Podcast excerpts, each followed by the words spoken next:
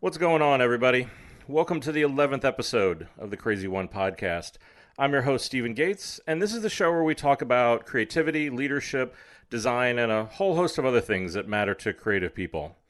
And so, working on this show for me has been a bit like, well, I guess it's like working on anything else I do. It's a process. You try and figure out how to make it better, you try to keep refining it, you try to keep thinking about it. And so I think that's true in a lot of different ways. I think it's true in how I put the show together, it's true in the subjects that I talk about. And a couple different times I've gone out to social media and asked people, what are the things you want me to talk about? What are the things that you're interested in? And one of the number one topics every time has been to talk about trends or to talk about emerging technologies. So today is going to be the first one of those shows. But before we jump into that, I think it is important to define, or at least let you know, how do I define a trend? Or how do I define innovation, right? Because I think those are such incredibly overused, such incredibly abused words these days.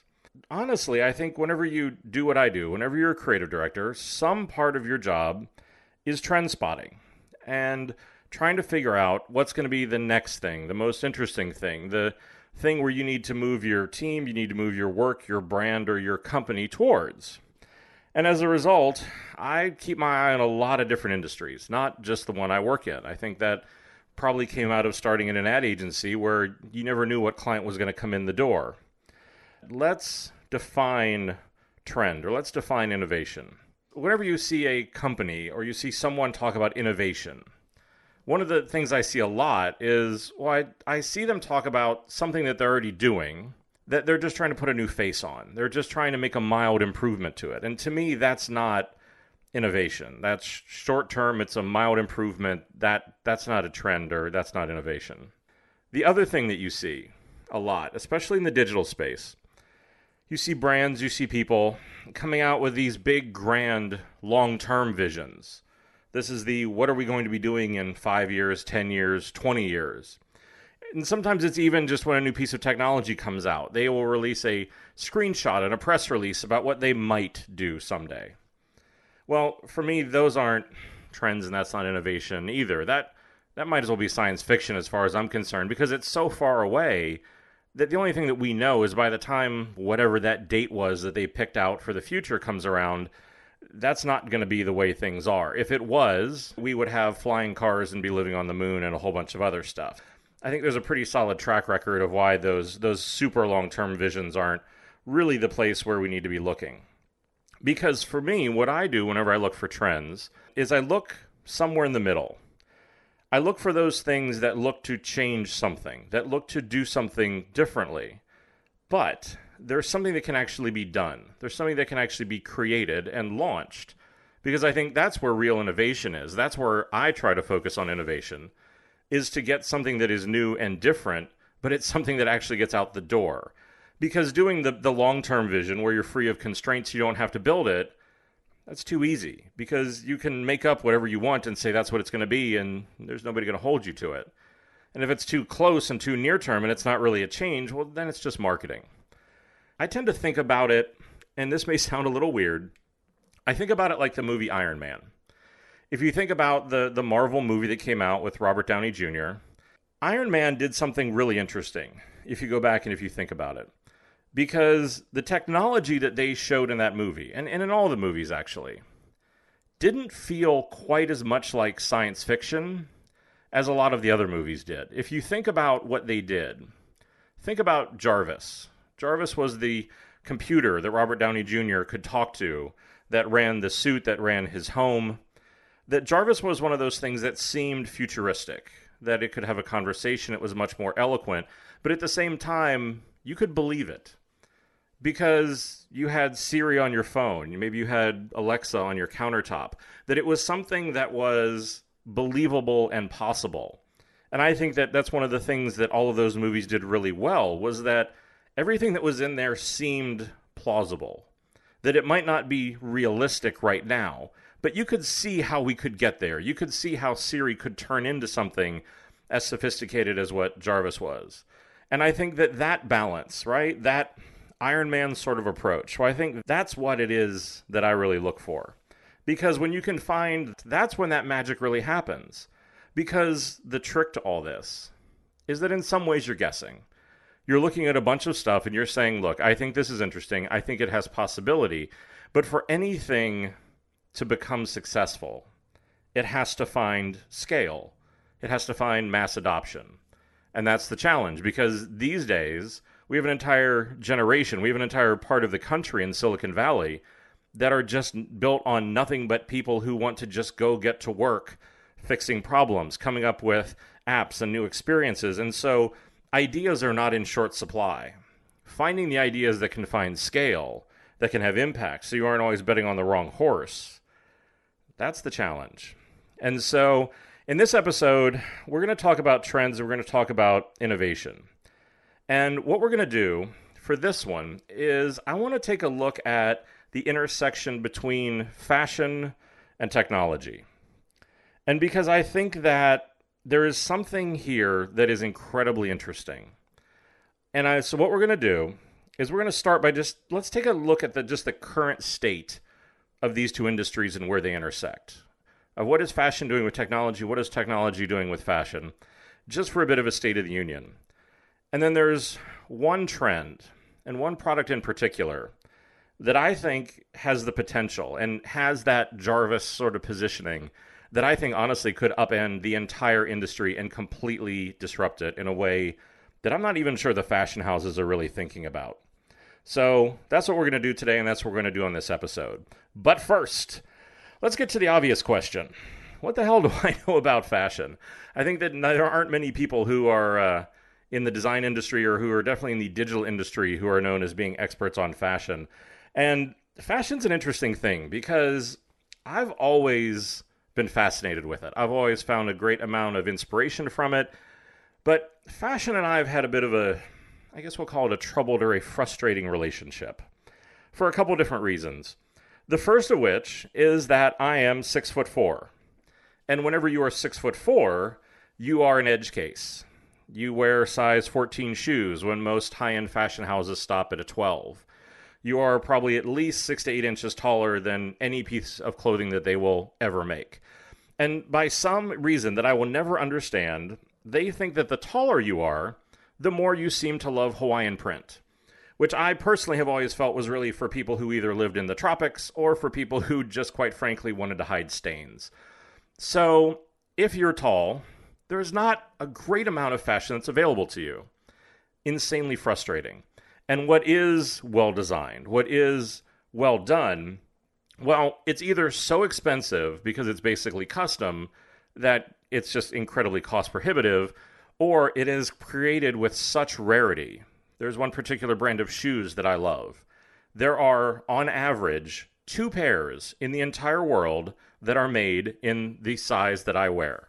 So this becomes something of a Where's Waldo scramble, amazing race just sprint to find these whenever they come out.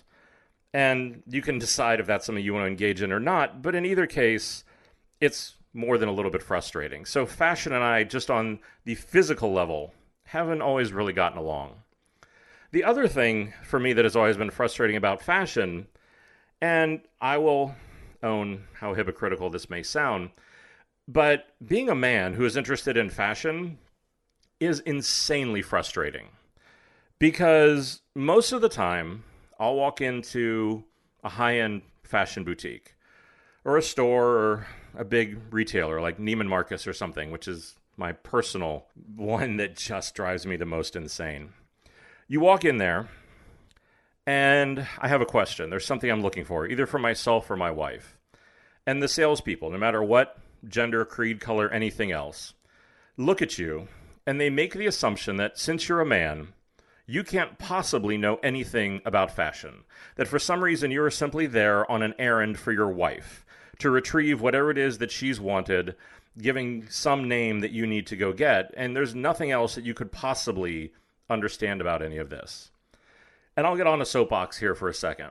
Because as somebody who loves fashion, for somebody who knows a lot about fashion. For somebody who, quite honestly, I can almost guarantee you knows more about the current collections that are in those stores than the salespeople who are there, being dismissed like that is more than a little infuriating. And with my personality, just being dismissed in general is more than a little infuriating.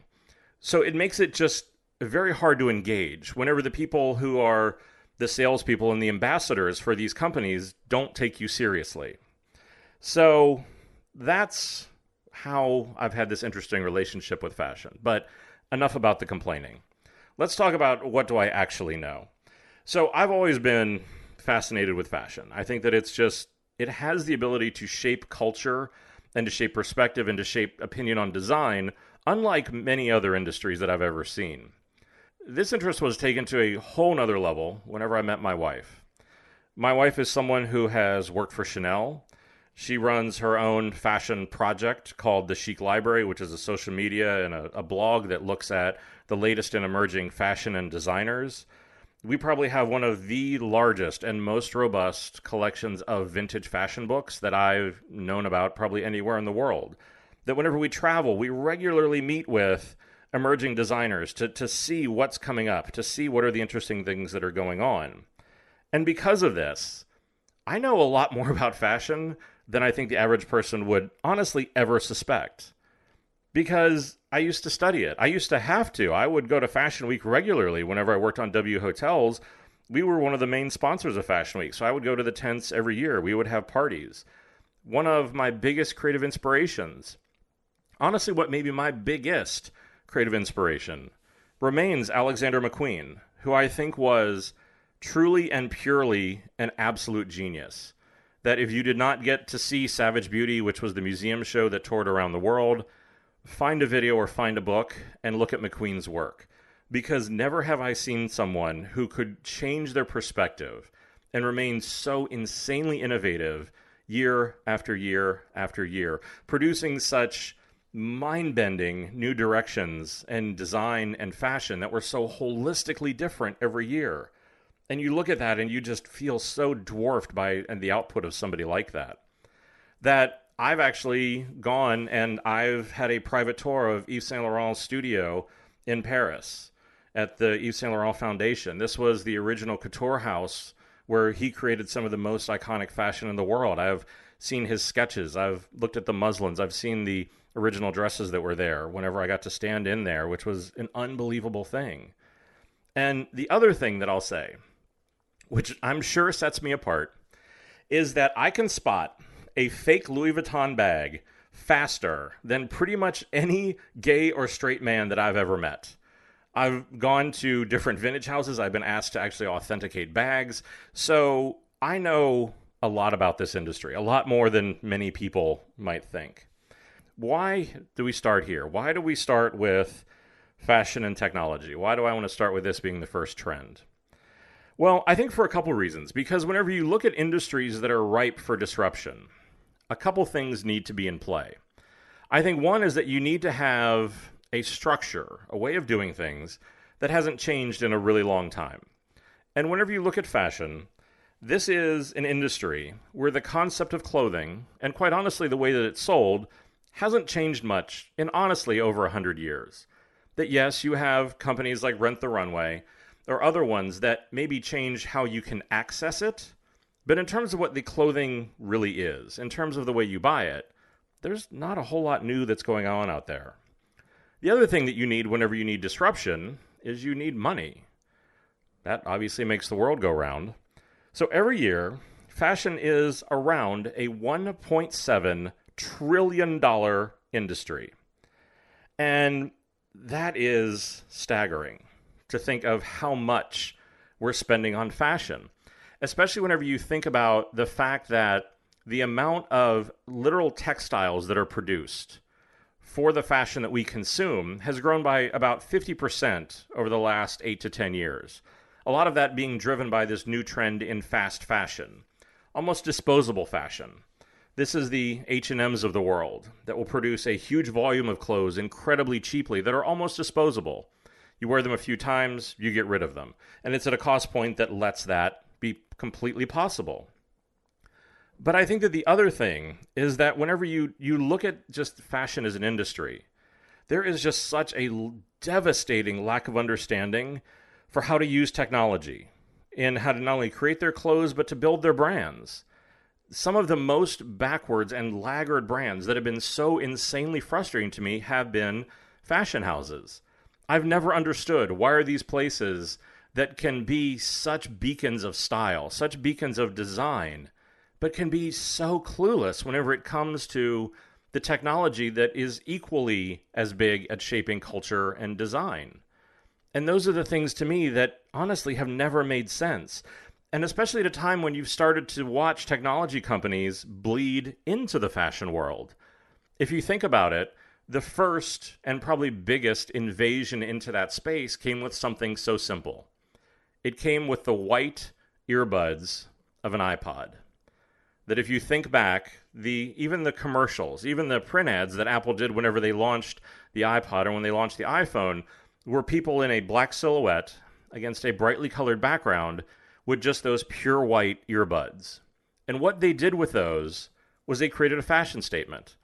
Whenever you see somebody with those white earbuds, you know what that means. You know they have an iPhone. You know what it is they stand for. You know something about them. Just those two little thin pieces of white wire stand for something. And from there, we've seen this grow. If you live in any sort of an urban setting, whenever I live in New York City, every day walking through the subway, pieces of technology are a fashion statement. The headphones that people wear, the phone that they carry, the case that it's in, all of these things that now either are or carry or encompass technology are fashion, and they're looked at as fashion statements. And so you continue to see this happening more and more as technology, because of this vacuum, is starting to invade this space. And the fashion houses, quite honestly, I think aren't really sure how to react. And this is where I see such missed opportunities because the way that they market their brands and they integrate it into their clothes is just broken. And I do think, as we talked a minute ago about that fast fashion trend, is not helping this fact because of the fact that since speed has now become such an important thing, since it's something that they focus on so much, well, the days of that made to order, tailored, bespoke, more considered collection, well, those are dying. And I think with it are the research and innovation that went with it. Whenever I went to Yves Saint Laurent studio and I talked to that couture house, there are less than 260 customers left in the world for their couture fashion for their made by hand, made to order fashion. Because the rest of their customers have gone to ready to wear, the thing that I can walk in and I can buy off the rack. Well, this journey towards speed, it's hurting innovation and it's hurting progress. And I think this is why I see this industry so ready to be disrupted. And I think that there's some really interesting technologies that may start to do that. So let's talk about the current state of fashion and technology and, and where some of those trends are. I think the easiest and most accessible place to start is going to be with wearable technology. Because the reality is is that th- this meeting between technology and fashion has been this clumsy teenage dance between these companies trying to figure out how to get it right. And so the first few fumbling and fawning attempts have been less than fantastic. And so we've seen a few of these sorts of things start to happen.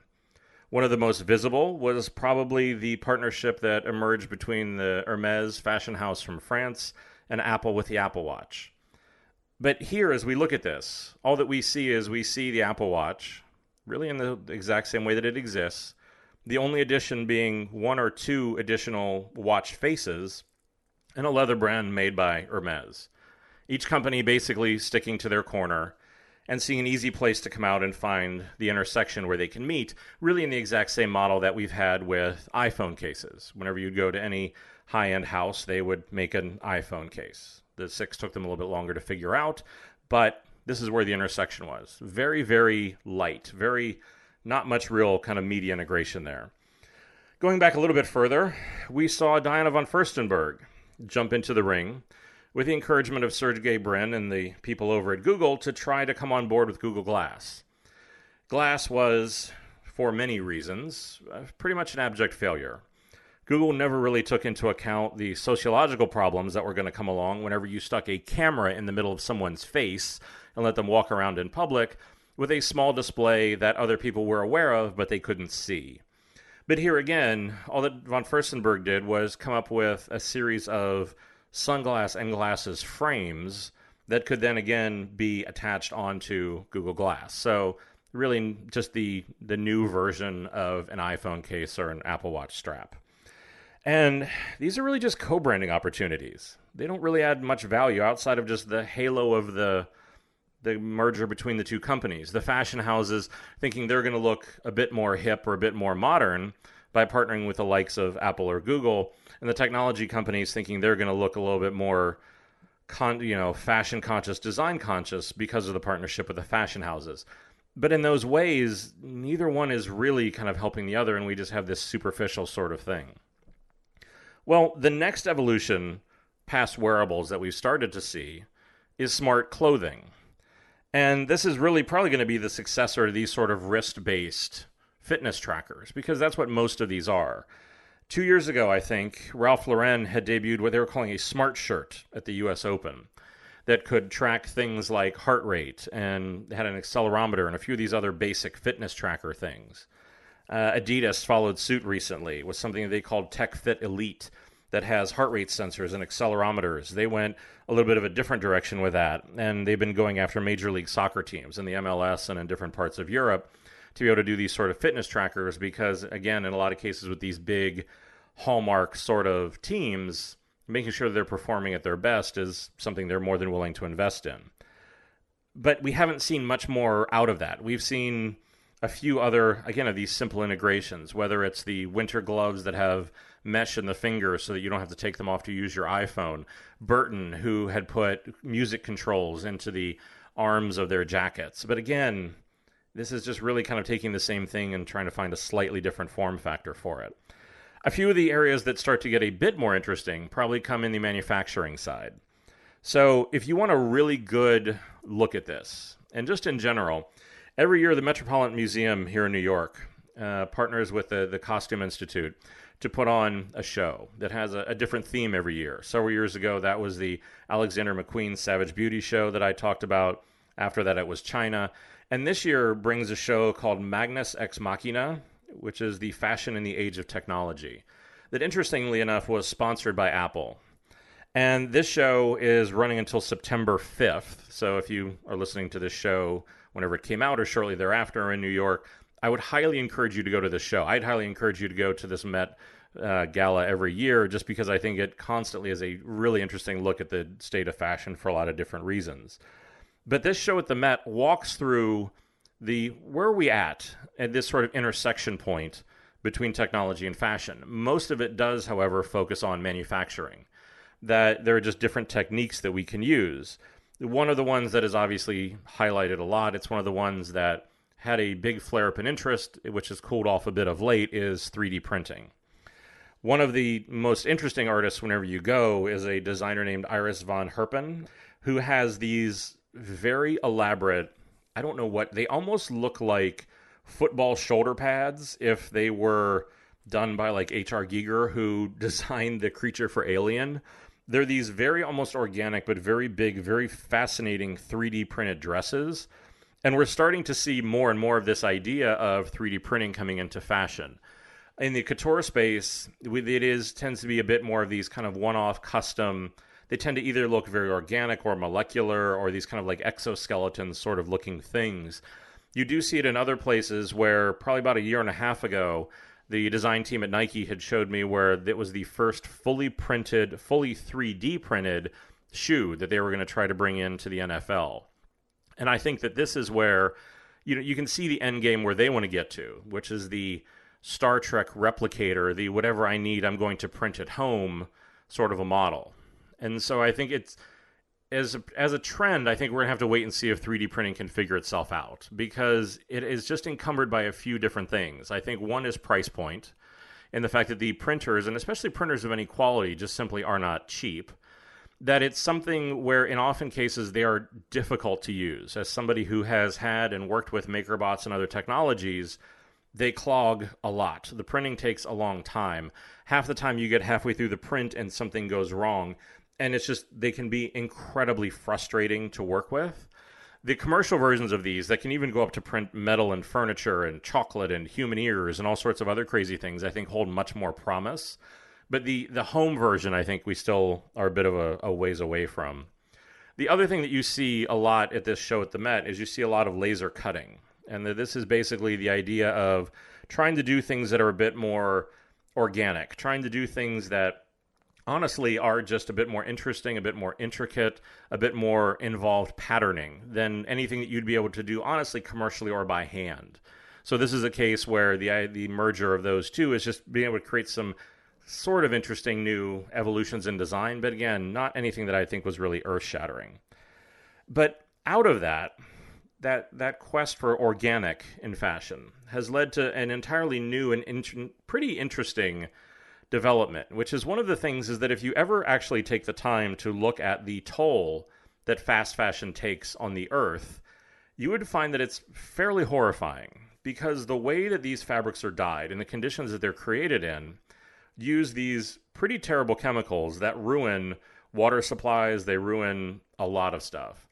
And so, as a response to that, there are a few design studios that are actually trying to eliminate that process and to try to do something differently by actually growing fabric.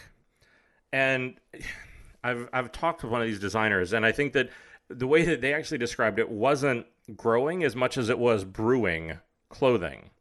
But it, it's a it's being led by a company out of London called BioCouture, where they literally take yeast almost, and it's a very specific way of doing this. And they put this into a container and they can grow fabric and grow textiles because the yeast will grow to the shape of whatever the container is in. And it's a fascinating process because whenever it comes out, they can process it, they can dye it, they can laser cut it, and by the end of it, it doesn't smell like bread or beer or anything else, and it just looks like fabric and it's a fascinating look at kind of what would a possible new way of doing this that came in a different way really be that was more sustainable. Again, it's still very much in its infancy, but it's it's a really interesting and fascinating thing. One of the more extreme examples that I've seen recently, again harkening back to Alexander McQueen being such an inspiration, was there was a college student recently in London who was able to get some of McQueen's DNA and who is creating bags and jackets out of what is actually his skin. She was able to take the DNA and actually replicate and grow these big pieces of his skin so you can now buy a McQueen inspired bag from DNA that was made out of McQueen's synthetic skin, which I think I don't know. I go back and forth between thinking this is fascinating and a little bit like low grade Hannibal Lecter because I mean, look, that's some Buffalo Bill kind of shit whenever you're going to be like wearing somebody else's skin. But just the fact that we can do it, again, I think looks to what may be possible for that. So now that I've completely grossed everybody out with that, let's talk about where I actually see this industry going, or what are some of the things that I think could start to become more possible or more plausible to get us to that Iron Man moment. And a lot of the things that we're starting to see are materials that are smarter.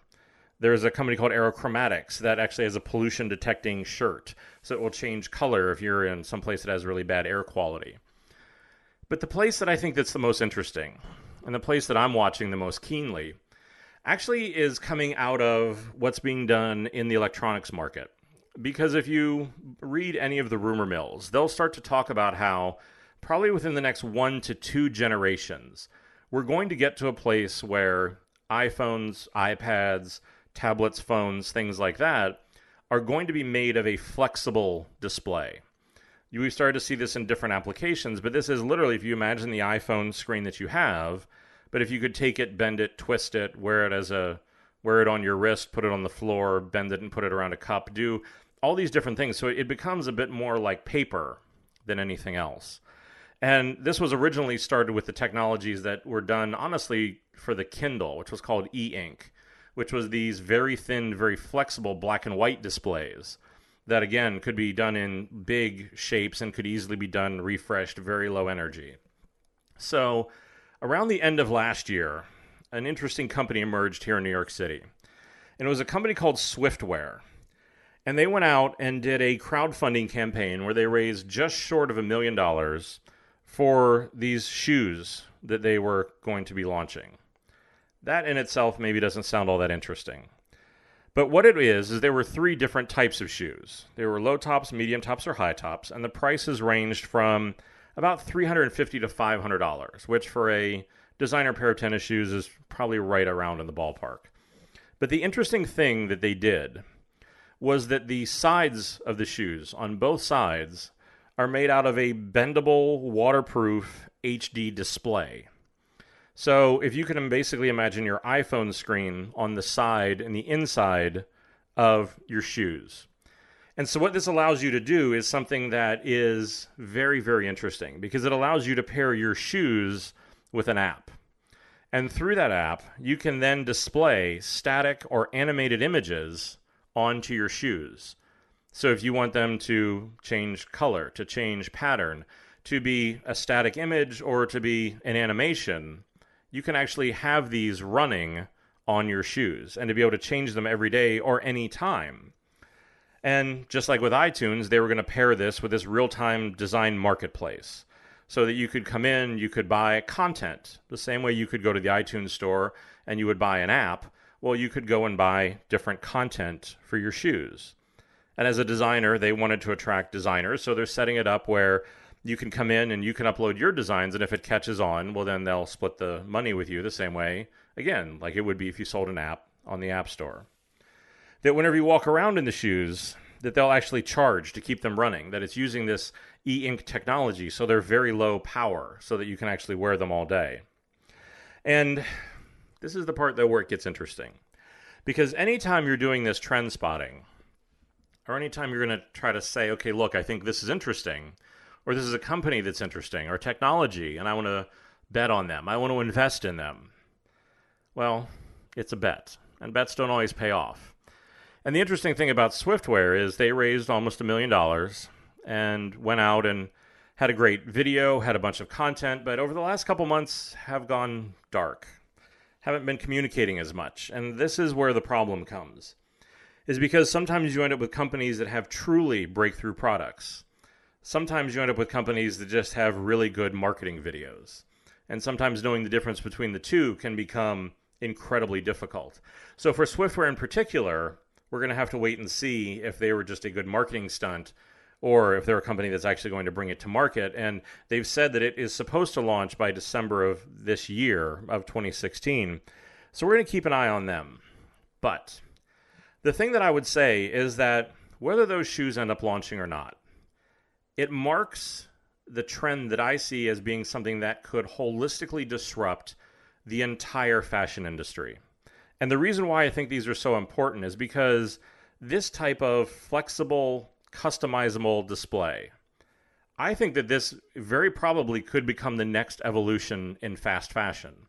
And I think that it has the potential to completely disrupt the fashion industry. Because again, we're seeing this road of all we need is to give the technology a little bit more time so that we can get thin fabric like displays, ones that could be put onto shirts or pants or shoes or something like that. Because what that would allow us to do, would allow us to do something that is completely new but completely familiar. Because what it's going to do is it's going to essentially make your clothes an iPhone. Because if you think about it, you go to Apple and you buy the container, the form factor, the the simple hardware. And then what you do is you turn to a series of third parties for content, the apps, the case, the everything else that the actual phone itself, whenever it's off, is nice, but it's really not what makes it special. It's the content that's loaded onto it that brings it to life. We'll take that same thought, take that same model, and let's move it to fashion. So that what if you went to a store? What if you went to a company, we'll say that'll become the next Apple? And whenever you went there, you bought whatever style shirt you liked short sleeve, long sleeve, tank top, button down pullover whatever it is. But it's just simply a blank shirt, the same way as whenever you'd buy a phone. Very familiar model. And you would buy this shirt and you would take it home, very much like an iPhone.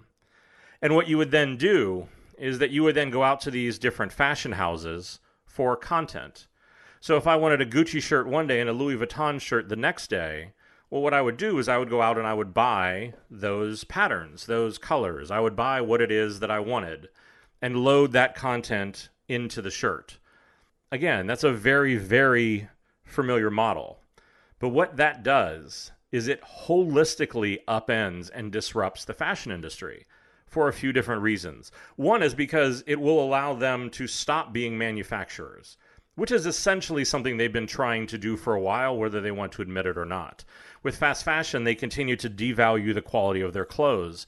In many cases, for many of the houses, they have most of their work made as cheaply as they can, often resorting to some very interesting tricks where some incredibly expensive handbags and things like that are made in China and they're assembled in China, except for one little thing the tag that says the name of the brand.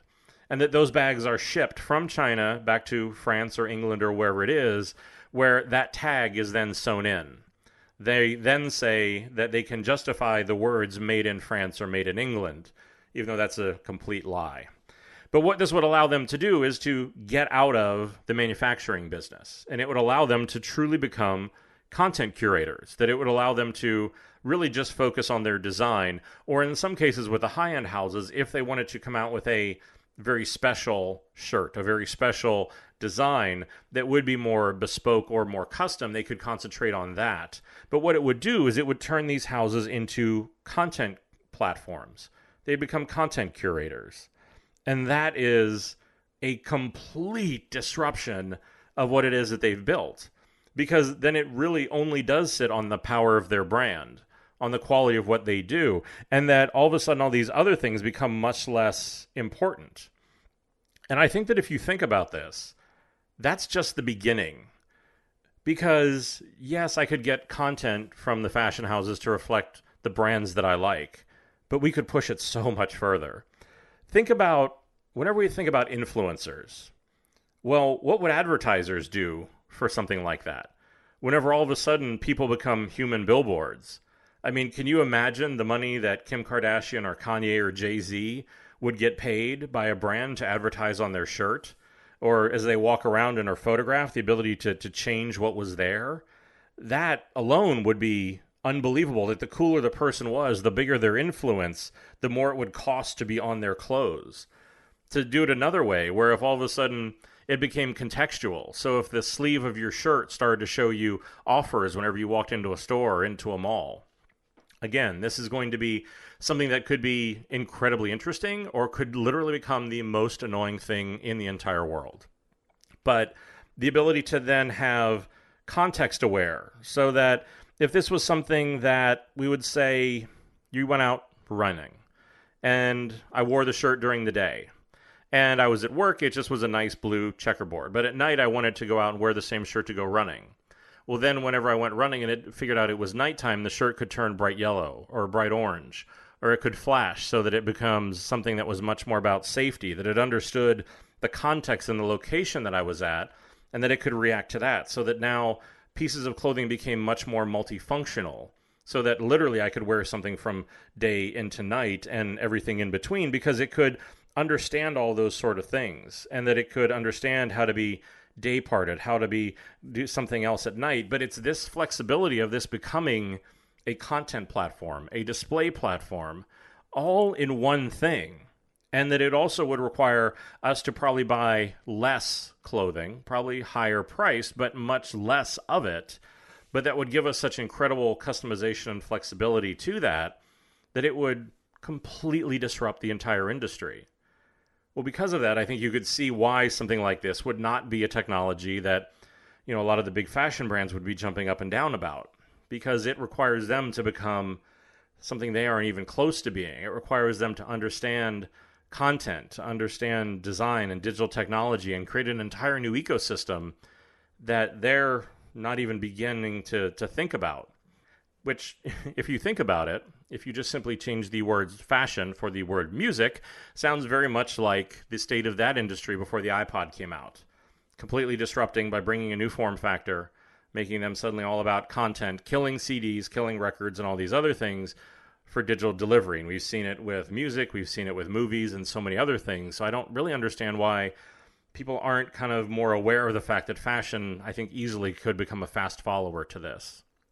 So that's the trend that I see.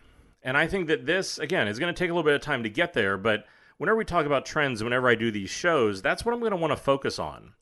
Because I think those are the things that you need to be aware of, are the things that aren't quite here yet, but you can keep an eye on. You can think about. You can try to plan for them and understand how can you position your work or how can you position your brand to take advantage of that. Or if you're feeling ambitious, give me a call and we can go to a startup to be able to start kind of working on this because I have a lot more ideas of how this could actually come to life than what I've talked about here. So, that's really kind of where I see this headed. Is it is so ripe for disruption that there's so much potential here. There's so much money here. Somebody's going to do it. Somebody's going to get there. And as the technology keeps getting thinner, as the displays keep getting different, as fashion continues to retain such a vaulted place in our society with so many Who Wore It Best shows after every award show, magazines filled with this content, the ability to truly redefine this, to bring technology into this, and to allow it to become something that has never even been dreamed of before, well, that has the potential of making more money than I think anybody could ever possibly imagine. I'm going to put links to all this, to the companies that I've talked about, to these different products, to some of the videos, to the Met show, to all these things in the show notes. If that's something you want to find out more about, head over to podcast.stephengates.com, S T E P H E N, gates.com. If you have any questions, if you want to know more about anything, if you want me to talk about more of something, less of something, love it, hate it, or anything in between, shoot me an email. You can send it over to ask at stephengates.com, and I'll answer those just as quickly as I can and get any content you want to hear into a future show. As always, the boys down in legal want me to remind you everything I talk about are my own opinions. They don't represent any of my current or former employers. And if you could, be so kind, head over to iTunes, head over to Google Play, leave a review. It makes a big difference, and it's the only payment I ever ask for for listening to this show. So I say it every time because I mean it every time. But thank you for your time. Time is the truly the only luxury that we have, and I'm always incredibly grateful and humble that you want to spend any of it with me. So until next time, and as always, stay crazy.